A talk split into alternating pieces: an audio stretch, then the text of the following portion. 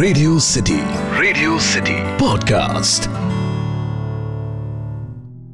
मैं अक्सर दूसरों की कहानियाँ सुनने में पूरा दिन बिता दिया करता हूँ। हेलो हाय मेरा नाम पंकज, जीना है और हैशटैग किस्सा में हम बटोर लाते हैं उन कहानियों को, जो आम ज़िंदगी का हिस्सा हुआ करती हैं। आज जो कहानी मैं आपको सुनाने जा रहा हूँ, वो एक लेखक की ज़िंदगी से ली हुई है। उन्होंने किसी रोज इस कहानी को सुनाया था यूँ ही बातों बातों में तो मुझे लगा कि क्यों ना इस कहानी को आपके सामने पेश किया जाए। तो इस कहानी का हैशटैग है, मेरा बचपन वाला स्कूल। आठवीं तक मैंने पब्लिक स्कूल में पढ़ाई की थी। फिर पिताजी के देहांत के बाद पढ़ाई जारी रख पाना संभव नहीं लग रहा था। मजबूरन मैंने सरकारी स्कूल में दाखिला ले लिया। मैंने पाया कि यहाँ के अधिकतर टीचर्स मेरे पुराने टीचर्स से बिल्कुल अलग थे। एकदम रूखे और नाराज़ रहने वाले। मुझे नाइन्थ में दाखिला मिला था। शायद वो तेज बच्चों का सेक्शन था। पर उस क्लास की क्लास टीचर जो मैथ्स पढ़ाती थी, उनको मैं बिल्कुल पसंद नहीं आया। मुझे वजह नहीं पता। वो कक्षा के बीच में ही मुझे उठाकर किसी थियरी और फॉर्मूले पूछने लगती। मैं गणित में अच्छा नहीं था। ना बता पाने पर उन्होंने मुझे टारगेट पर लेना शुरू कर दिया और रोज मुझे डांटने लगी। कभी कभी मेरी पिटाई भी हो जाती थी। मैं उस वक्त में बड़ा परेशान हो जाता था जब मुझे पूरी क्लास के सामने डांटा जा रहा होता था। ऐसे रद्दी बच्चों को प्राइवेट वाले रखते ही कहाँ निकाल दिया होगा, इसे तभी यहाँ आया है। मैं देखती हूँ कैसे नाइन्थ ए में रहता है।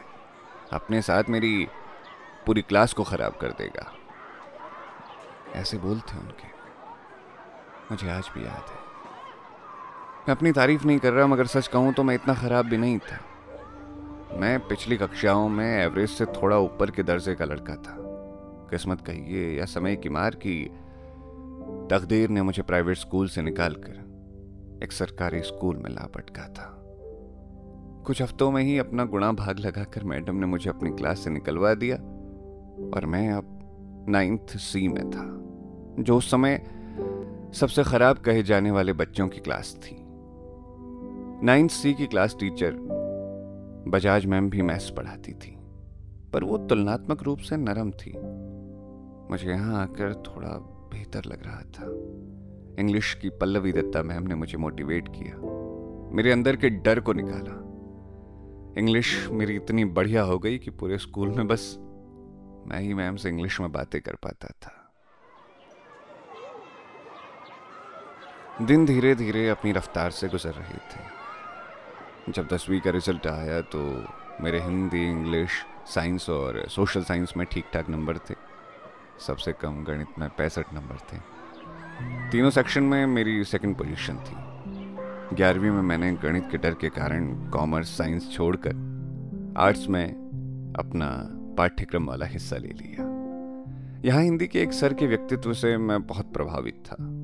वो अक्सर बताते थे कि मेरी रचनात्मकता बहुत खास है, भाषा पर पकड़ बहुत अच्छी है। तो विभिन्न प्रतियोगिताओं में वो मुझे भेजने लगे। मैं वहाँ जीत रहा था। मेरी हिस्ट्री पॉलिटिकल साइंस और इकोनॉमिक्स भी शानदार रहने लगी और इनमें मेरा मन भी लगने लगा। तब परीक्षाओं में आज की तरह रेवड़ी की तरह अंक नहीं बांटे जाते थे चुन चुनकर फेल किया जाता था। ग्यारहवीं में मैंने आर्ट स्ट्रीम से स्कूल टॉप किया और बारहवीं में पूरा जोन टॉप किया। हर सब्जेक्ट में पिछहत्तर से ऊपर ही नंबर थे। नाइन्थ की जो मैम थी, उनके डिमोटिवेशन के कारण मुझे मैथ्स को छोड़ना पड़ा। वहीं कुछ और टीचर्स के मोटिवेशन के कारण मुझे अपनी अन्य ताकतों को पहचानने में मदद मिली। आज मैं एक स्कूल में टीचर हूँ। जब मैं अपने उन बच्चों के पेरेंट्स से बात करता हूँ, जो पढ़ाई में बाकियों से कम हैं तो उन्हें यही समझाता हूँ कि बच्चों को मानसिक तौर पर संबल देना बहुत ज़रूरी है। ज़रूरी नहीं कि वो एक क्षेत्र में ख़राब हैं तो वो जीवन में कुछ बेहतर नहीं कर पाएँगे। वो बहुत कुछ कर सकते हैं। आप बस उन पर यकीन कीजिए। जाने क्यों?